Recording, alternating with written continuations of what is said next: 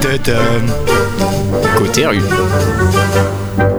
Bon, ça n'a rien à voir avec les coups de gueule et les grèves et tout ça, mais côté rue, vous connaissez la chanson. Côté rue, il y a du refus d'obtempérer au regard de mes instances d'inepte jabotage. Personne ne réagit, personne n'a compris. Bon, c'est pas grave. Je baisse mon langage soutenu d'un cran. Je pense. D'autant plus que c'est. Nous sommes des pécores, Étienne. Comment ? Nous sommes des pécores. Il faut que tu adaptes ton niveau de langage. Je vais essayer. D'autant plus que c'est mal vu, en fait, de parler français à un inconnu. Ouais. Oui. T'es d'accord ? Sûrement. Ouais. Sûrement, oui, tu vas voir.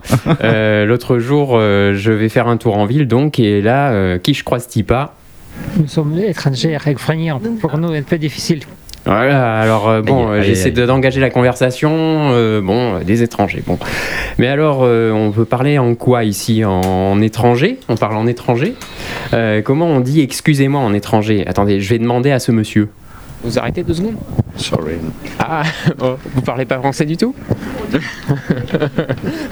Mais non, ça va pas du tout, ça il répond à ma question avant même que je ne lui ai posé. Au moins, c'est une façon originale de dire qu'on est pressé.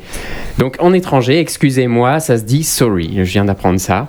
En étranger, alors, une certaine langue étrangère, probablement, je ne sais pas laquelle, mais bon, c'est pas grave. Voilà, côté rue, vous êtes à voyager, vous êtes content, vous connaissez déjà un mot pour le jour où vous passerez la frontière du sud de la Corrèze. Allez, je vous donne un autre mot pour la route. Dégage ! Ça, c'est vraiment spécifique à la route. Quand vous voyez un tracteur en travers, ça veut dire « Pardon, monsieur, vous avez raison d'être en colère, mais qu'attendez-vous de moi exactement ? Auriez-vous l'obligeance de me laisser aller au travail ? Car il ne semble pas que je sois l'interlocuteur adéquat. » Voilà, je résume ce que j'ai dit tout à l'heure. Wow. Bref, je crois qu'on digresse de canard. Tiens, à propos, j'ai croisé une dame pas contente. Je suis la voix des animaux ? Oui, tout à fait. Donc on est là aujourd'hui pour une sensibilisation sur la cause animale, notamment dans l'industrie de l'angora. Ouais. Et alors là, elle a commencé à me parler du marché de l'angora et du cuir.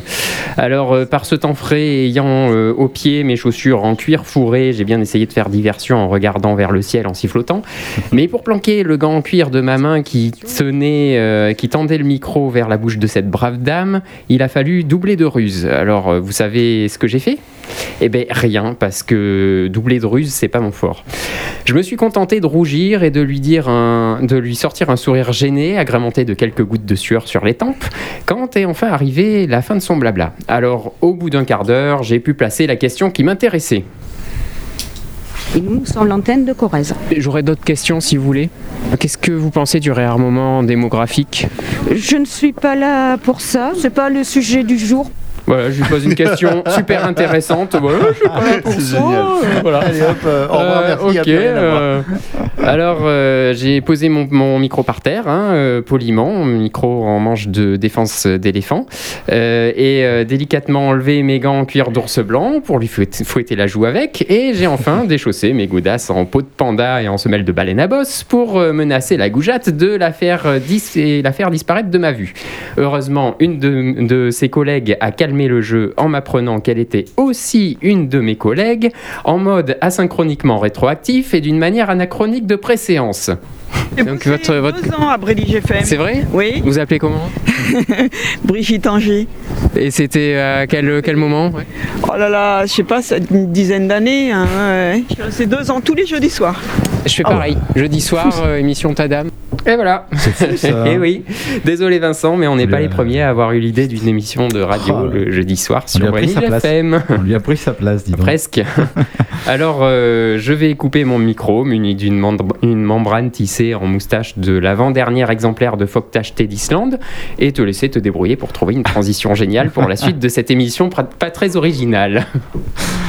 Alors, je suis déçu que tu n'aies pas fait la blague de tu as dit à un moment donné, ce n'était pas mon fort. Je m'attendais à ce que tu sortes Nelson. Non mais là c'était un petit peu gros là. Ah oui, elle est pas mal celle-là. Je suis déçu. Oui, bon.